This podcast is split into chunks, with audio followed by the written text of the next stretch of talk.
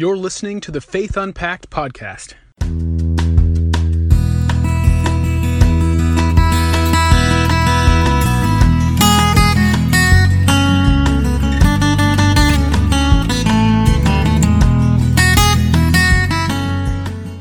Welcome back to the Faith Unpacked podcast with Jamie and Jason. This is episode 242, and Jason is out again this week. Uh, as I mentioned last week, um, he will explain when he's back uh, why he's been gone for so many weeks.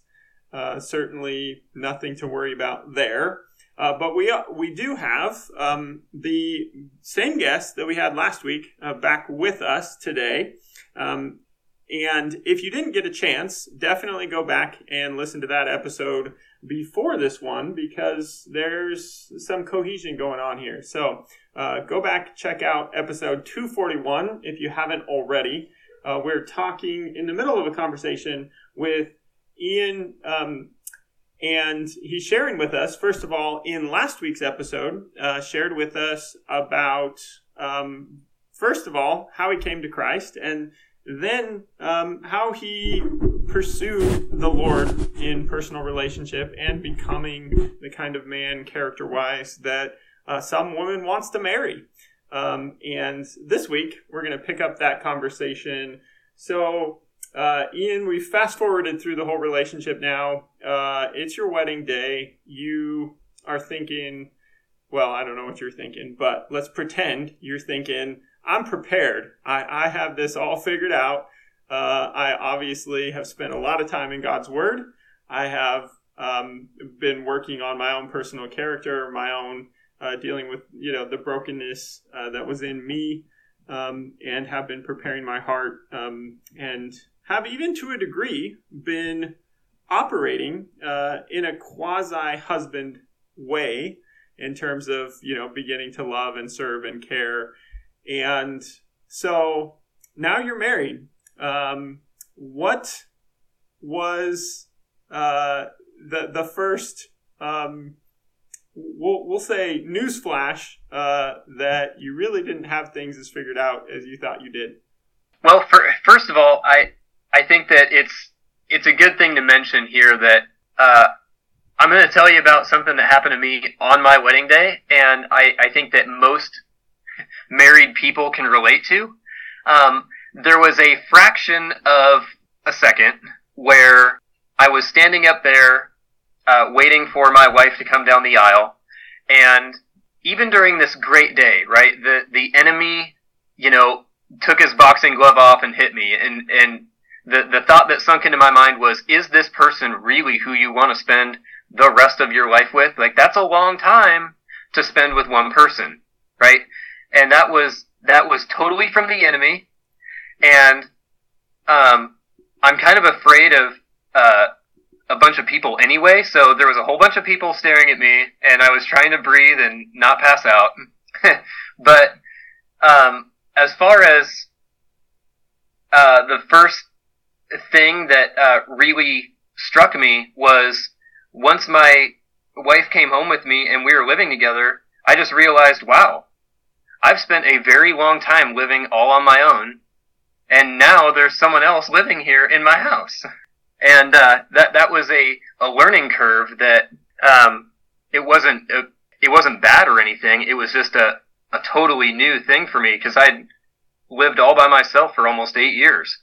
Yeah, that would be quite uh, quite a change for sure. Um, but I, I, I think the you know, part of the the combination between those two things, um, having this this moment of spiritual attack, which uh, I would totally agree with you. I think the the devil really ups his game in in going after you know husbands and wives specifically because, and I think probably by in large part because marriage is such a picture of the the love of Christ for His church and you know, I'm I'm very much a believer that um, Satan doesn't hate you as as a person as his primary focus. Uh, I think Satan's in the business of battling God. Right? He started out wanting to be God, wanting to overthrow God, wanting to make himself God, and I think that's still the battle. And so it, it seems like everything Satan goes after is to try and get God out of something, right? He wants to get God out of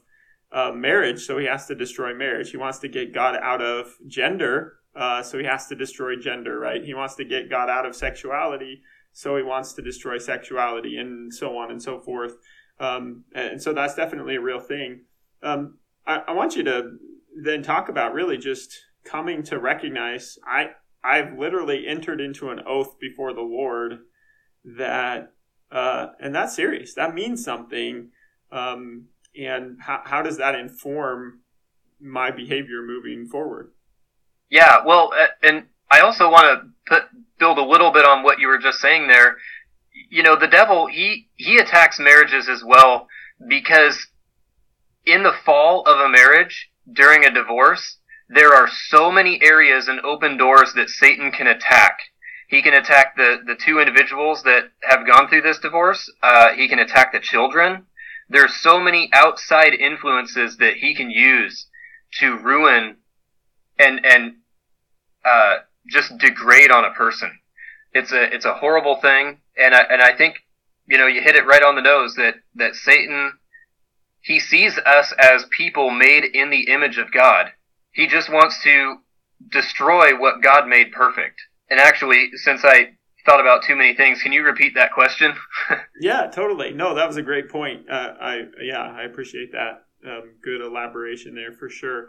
I, w- I was asking specifically, you know, there's there's a link kind of between the two stories that you brought up. Uh, having this moment, I'm at my wedding, I'm waiting for my bride, uh, and I, I feel this this uh, satanic doubt, right? And and then also recognizing, oh, we're married now. I'm not alone and single anymore. Um, I've literally taken an oath before the Lord um, and uh, submitted to all that you know God has charged me to do as a husband. You know, love, serve, care, die, uh, honor, cherish, live with understanding.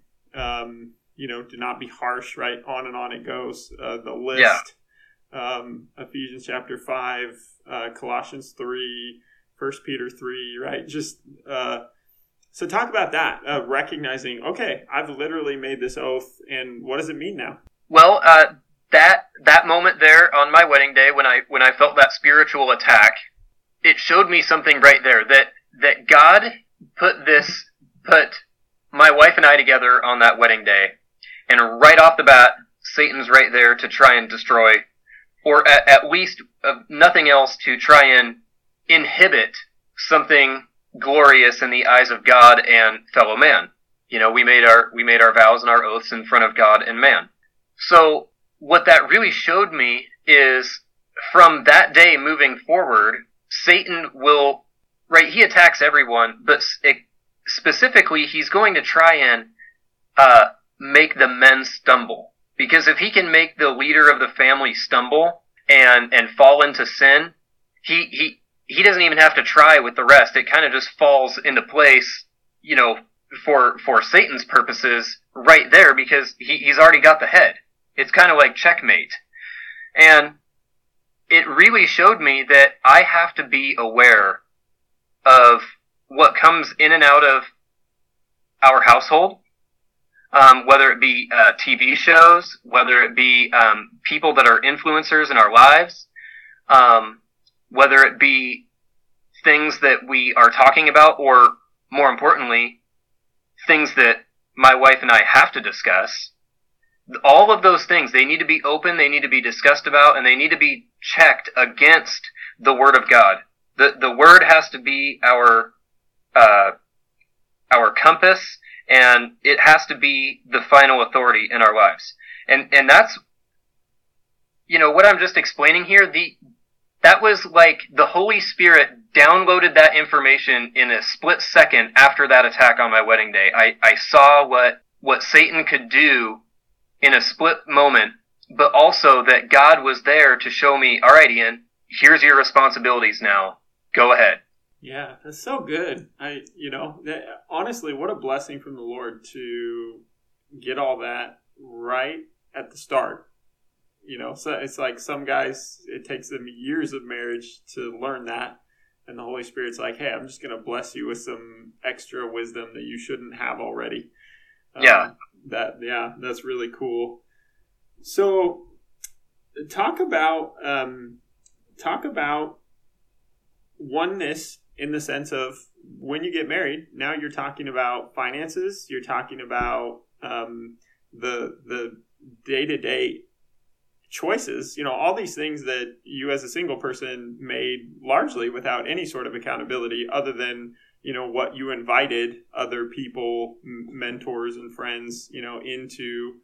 Um, but now all of a sudden, uh, you're you're not just having a conversation with you and the Lord, uh, but now it's you and the Lord and your spouse. Um, what have you learned about navigating all those kinds of things uh, in, in, a real way to, to really form uh, God's God's picture and design for oneness?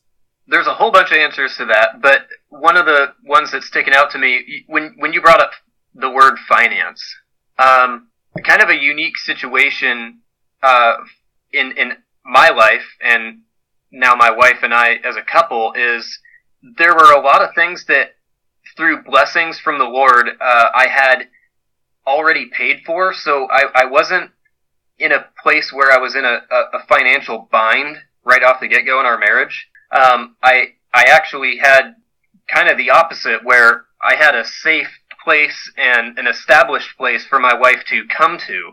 Um, so although we do discuss, uh, financial situations all the time, um, starting off on the right foot financially in marriage uh, really helped. Um, not saying that anybody couldn't do that in with a shoe being on the other foot, but um, yeah, having difficult conversations with your spouse uh, that that's something that is way more difficult if you don't just go out and talk about it right as it is comes up front. Uh, if you wait around and not say anything, boy, that that turns into a, a snowball down a steep hill. Yeah, I can definitely imagine that. And really, what a you know what a transition. Not not in the sense that like I think most people probably go into marriage not thinking like, oh, I'm gonna hide things or I'm just gonna you know whatever.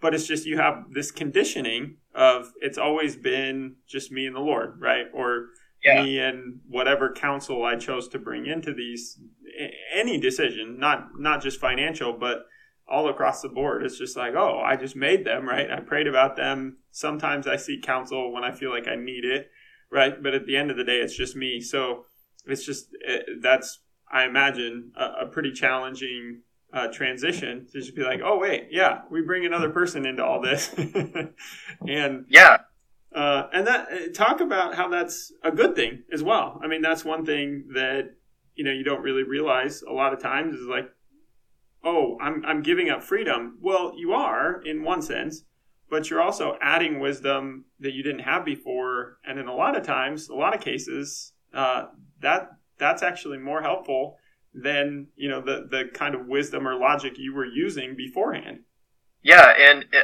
you know in addition to the the wisdom word you use there also accountability right? Because in in my particular case, spending so much time of my adult life by myself, uh, I even in times I was flippant with you know financial matters, and I would just do what I wanted to do. I I, I didn't have to answer to anyone because you know I, all my bills were met, and I you know if I wanted to go do something on a whim, I didn't have to talk to anybody. Um, but that also creates kind of an issue once you're married because you can kind of stay on that one track mind where uh, you're used to doing things on your own. And one of the things that that taught me is before I make a decision, I need to talk to my wife about it. And really, it, it increased my ability to have those conversations that I otherwise wouldn't even think about. And probably, I'm guessing, along with that, speaking specifically of finances, um, you probably are more apparent of stupid uh, wastes of you know resources that yeah. uh, you didn't you didn't really think about at all before, and now you're like, oh, I need to talk to her about this, but now that I say it out loud, that's a really stupid idea. Oh man, Yeah, I, I have quite a few of those. So let, let me ask you obviously, I mean, God's word gives us a lot of information about marriage, what it should look like, how it should. Um, but can can you talk to me a little bit about how you have actually put these principles into practice? Um, you know, the we're we're talking the the Bible to some degree speaks more generally um, on a lot of these topics. Um, just kind of like, for example, you're called to love your wife. Well, what does that actually mean? What does that actually look like in a practical way, right? You're called to serve your wife. Well, what does that actually practically mean? Because uh, I think, you know, in one sense, you go into marriage thinking, oh, yeah, I totally get that. And then there's that actual application, which is, oh, yeah, what does that actually mean? And how does that play out in, you know, actual day to day life and practice? First and foremost, when when we say that we we love our wives, well, what does that love actually mean, right? It and so we can we can check that against uh, 1 Corinthians four through eight. Like what what is godly love? And all of those all of those things about what love is and isn't that Paul talks about there, right? They're all verbs. They're all actions about what love is. It's not an emotion. It's not a, a you know, a, a sensual thing that you're looking at. It's how can how can I love my wife based on the description of what godly love or agape love is. And and that was that's really that's really how our love for each other has grown because we can check it against the Bible. Yeah, it's good. It's good. You know, it, it is interesting how you or, or you know, I, I think through this a lot, obviously, as somebody who serves in pastoral ministry. How do we actually apply, right? We want to, I mean, we say all the time that we believe the Bible is the inspired, inerrant word of God and is the final authority for all life and godliness.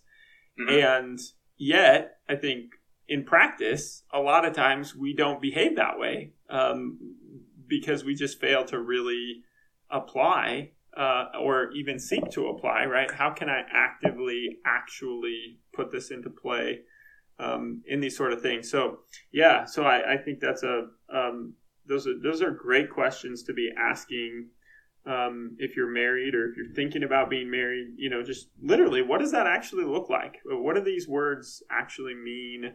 Uh, it's a great point, pointing out that they're actional words. Uh, it's not a feeling, it's not an emotion, it's not uh, certainly, there are times that's there, right? But that's not fundamentally what that is. And I think even more demonstrated in the very character and nature of God Himself, right? I think of First John 4 9 and 10 that the love of God is revealed not in that we loved God, but that He loved us, right? Yeah. We didn't seek Him, He sought us. He went literally to the cross and died for our sins and was resurrected when we're like, yeah, no thanks. I, I would rather my evil. Uh, you know, that's literally what love looks like in, in the person and work of Christ. And uh, so, yeah, great, great point there. I, I, I was wondering. Um, I'm, I'm thinking about this in in terms of the the question comes to my mind. You know, what what would you say has been the biggest surprise in a challenging way in marriage that you had no idea uh, prior to being married?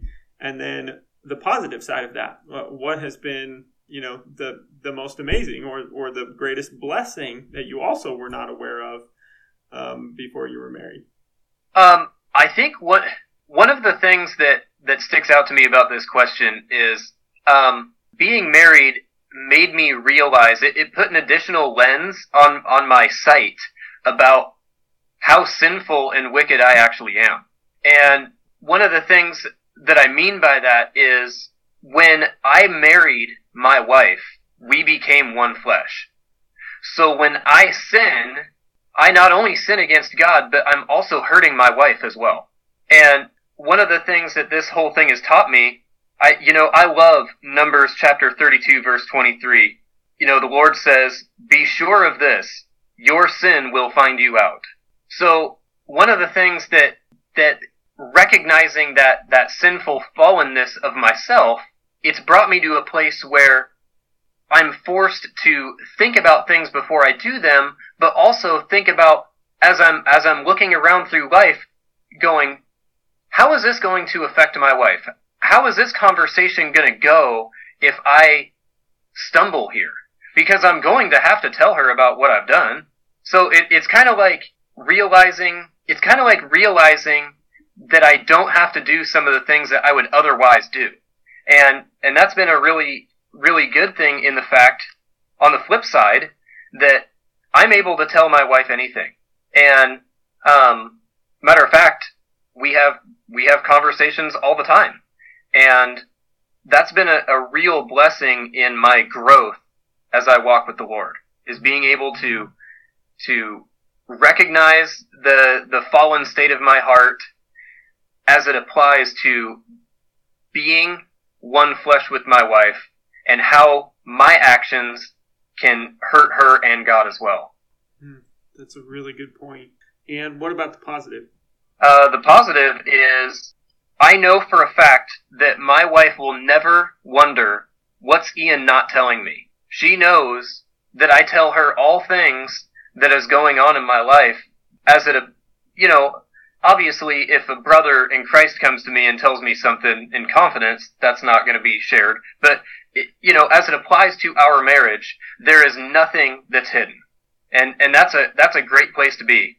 Because as that, as a man or a woman in a marriage starts to hide certain things, man, you have to work so hard to continue to hide and you have to dance around this stuff that you, you may, that you start to wonder, man, did I, did I tell them that? Did I not tell them that? Is this going to be a surprise? It's so much easier to just talk about it as it happens.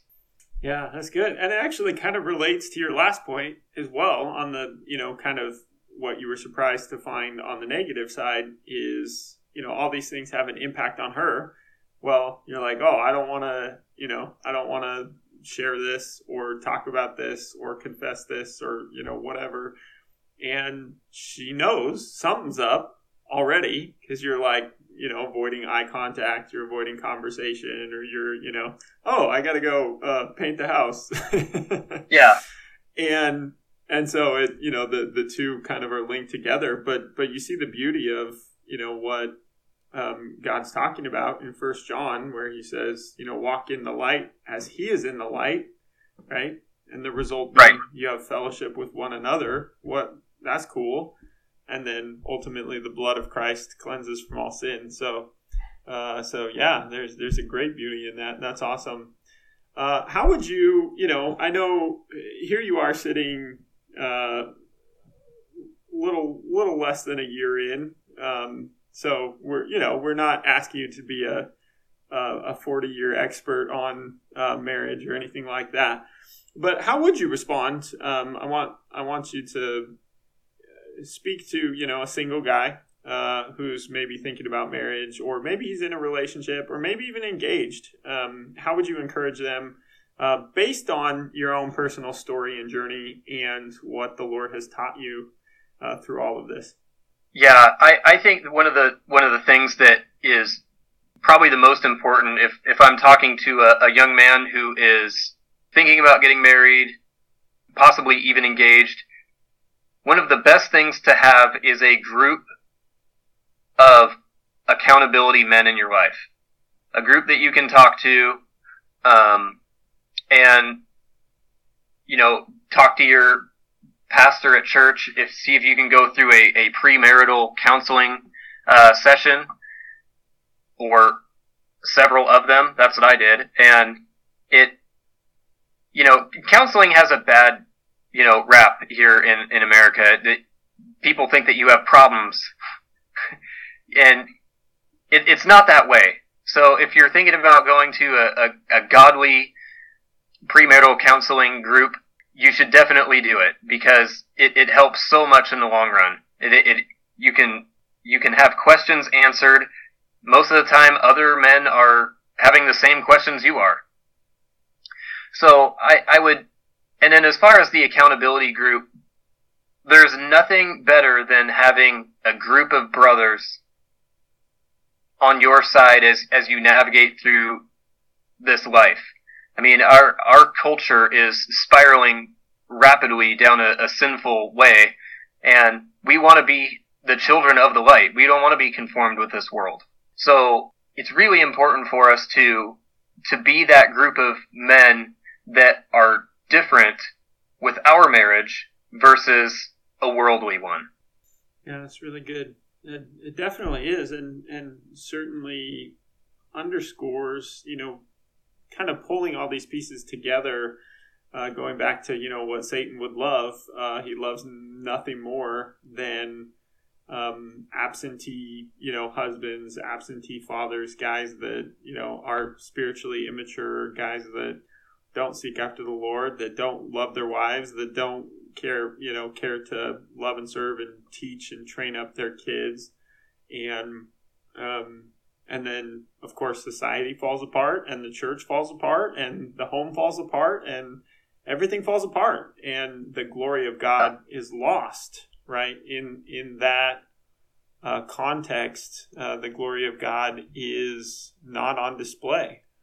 Um, at all. And the gospel, you know, honestly, is not compelling uh, in, in that case as well.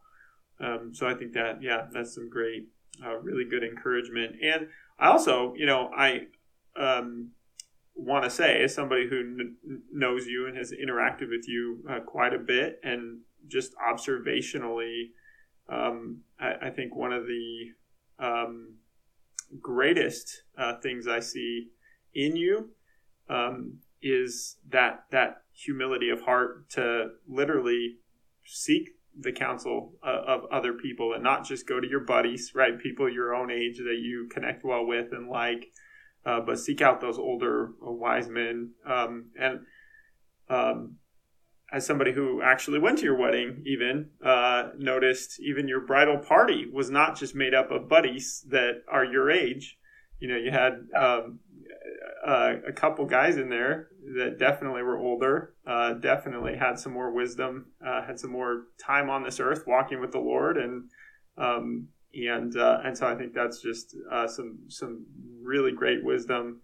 Going back to, we made this point in the first episode, back in episode 241, that if you want to get anywhere in life, um, find those godly men and women that you can look up to and go, hey, okay, I see them uh, living out, you know, God's good design in this aspect or that aspect or that aspect, and go to those people and say, hey, would you be a mentor to me? You know, would you help me? Uh, essentially, what you're asking them to do is teach me what the Lord has taught you, right? Right. Teach me from your own life experience, and in that space, um, we're able to grow uh, so, final thoughts, encouragements. Um, what would you say to listeners uh, as they process everything that you've said in these two episodes?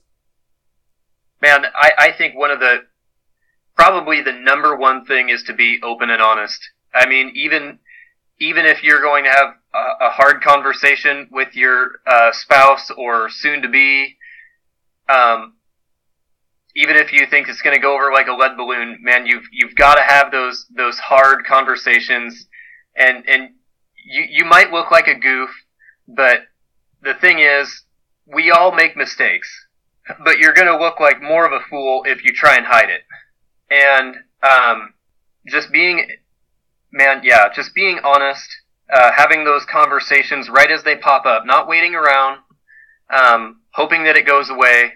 You know that that's that's like I, I think about um, like David, you know, when he tried to uh, hide his sin, right? He said it, his his bones waxed old, and and I man, I feel that on the times that I've tried to sweep things under the rug, that doesn't work. I feel one of the greatest things to have a, a strong relationship in is being upfront and honest about anything that comes your way. And when you do that, the devil can't y- use the things that you are trying to hide as ammunition against you. You you've already you you've confessed that in all the right ways, whether it's in, to your your um, the godly men that are in your life, your accountability partners, uh, the the elders at the church that you talk to, eh, or your or your spouse or all of them. Uh, I mean, that's the best idea.